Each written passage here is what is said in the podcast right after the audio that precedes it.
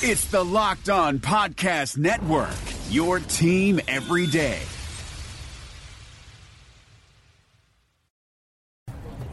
The Utah Jazz blow out the Memphis Grizzlies behind incredible three point shooting. This is Postcast. We'll be breaking it down coming up. Postcast is brought to you by the store at 6200 South and 20th East, also located now in the Gateway and at 900 South, 100 West. I think the reason the Jazz won is because I went and had my mudslide cookies after skiing the other day, and so they got good vibes from me for that. Do you think that's the reason? Yeah, absolutely, David. I don't think there's any doubt those mudslide cookies. Uh, it, it, it you might like move. the s'more cookie as much as the mudslide cookie. the s'mores. Yeah, they, like because you had s'mores at our house once for your first time ever. First s'more, yes. All right, uh, the Jazz three-point shooting was the story tonight. They go 19 of 34 from three. They're it, they were down by four at the end of one, and then a team that was ranked 30th in the NBA in offense in the second quarter finally broke the second quarter seal tonight. What did you see offensively from the Jazz? Well, I just saw, first of all, some great shooting, um, and the energy level was definitely high. But I saw some players be a little more engaged in the game tonight than we've seen in the past. And Jeff Green being for one. And if you had to give a game ball to, I would rather have given it to Mudiay tonight rather than, than Jeff Green. I might have given it to Joe Ingles for his role, but let's go with why Emmanuel Mudiay and what you saw out of Emmanuel Mudiay. because we're seeing something different from him, uh, and and I think this is oh, hopefully, I, I think this is going to be a new Mudiay because I, I if he's going to be the type of player that he was tonight. He's going to help this basketball team. The old Mudiay, I don't think was going to happen. Joe Ingles makes things go, obviously, without a doubt. Jeff Green had a great shooting night, and he's capable of doing that. But I thought we saw something with Mudiay tonight that we hadn't seen. So an interesting thing on Mudiay, he started the year very well, and then our schedule was such that we started practicing less and less and less, and he started getting worse and worse and worse, and he started regressing to the old player he was in Denver and New York. And tonight we saw a totally different player. We saw him run the offense and do dribble handoffs and not go one on one every time. And Clay Quin today at practice at shoot around had the second unit, and I thought basically was in, installing an offense specifically for that group. And we saw Emmanuel Mudiay run it. And I hope that's the case because you and I discussed that that, that group needs an identity. They need something different than what the, the starters are doing because of the what what am I looking for? Their the, the, the skill level of, of those guys. They need some, something different. 32 assists tonight. Moody had had seven. So you can see he's breaking the he's breaking the paint, and he's not look necessarily looking at trying to score through or over uh, defenders. I mean, he's looking weak side, and you know he come up with seven assists. That's a new season high for him, and I, they, I thought that was special. All right, let me just oversimplify for a second here. We played the Lakers the other night. They're way they're better than we are, Yes. right? They have two of the five best players. They're playing great. And you looked at the way the Lakers were playing, you looked at our roster, and you're like, my gosh, how many of our guys would actually even play for them, right? You know what? I look at the Memphis Grizzlies. They only got like two players that actually get minutes for us.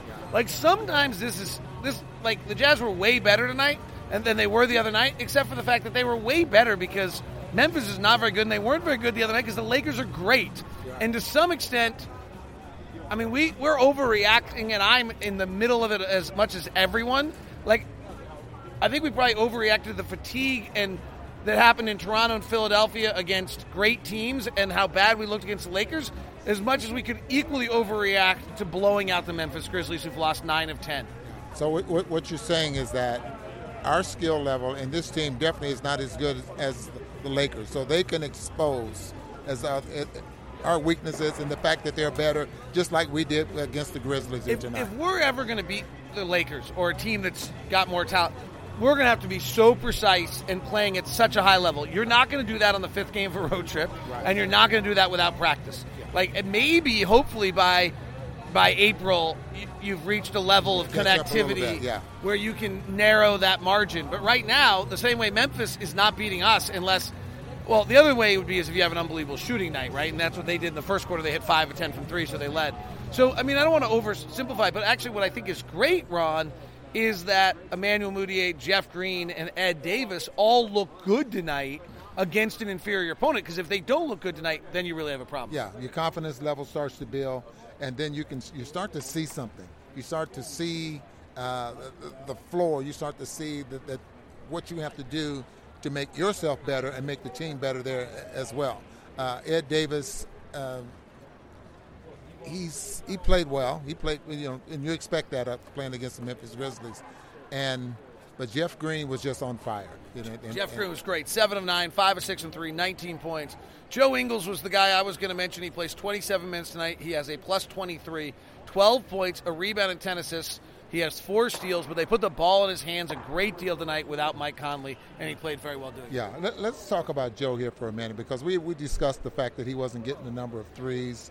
Uh, and for my calculations are yesterday or today, when I was looking at this, he's getting uh, 1.3 threes a game. Uh, and and average that out over 81 games because he missed one. No, he won't miss one. He's Joe Ingles. Yeah. Well, well, oh, I, I measured, well, 82 games. Right, it, was 82 games that I met them, and that comes to only like 111. You know, uh, he had 204 last year. You know, and so got to do bit. Well, so this is the trick though, because tonight he hits two threes, but one of them's a catch and shoot. Is one catch and shoot three all night he hits. Yeah. Everything else is off the bounce. He goes one of four on those. He's the fourth lowest shooter right now in the NBA on off the bounce threes. Mm. But if you want him to play with the ball in his hands, he can't pass to himself for an open three. That's true. He can't, and that that hurts him. So that offense or up tempo style of play could help him. Uh, but the ball has to move. You have to break the, the uh, like Mudiay was doing tonight.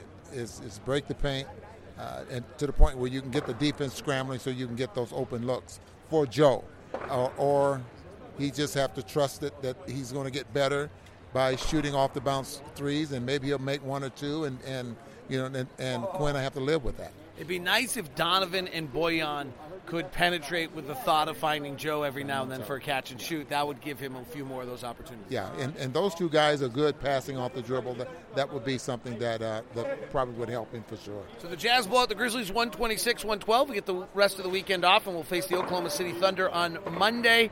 Jazz had seven players in double figures tonight in a well balanced blowout of the Grizzlies. Three point shooting's the story 19 of 34, and they have an unbelievable effective field goal percentage all night long as the offense carries the night. Thanks very much for tuning in. This has been Postcast. Hi, guys, this is Josh Lloyd, host of the Locked On Fantasy Basketball podcast. The NBA is back, so that means that fantasy basketball is back in one form or another. We've got daily fantasy, but there's also some fantasy leagues with the resumption of play with these eight regular season games in Orlando, and Locked On Fantasy Basketball is going to have you covered. It's not just for fantasy basketball, though, because we recap all of the games across the NBA. So if you're looking for a broad overview of the action across the league every day, Locked On Fantasy Basketball is the podcast for you.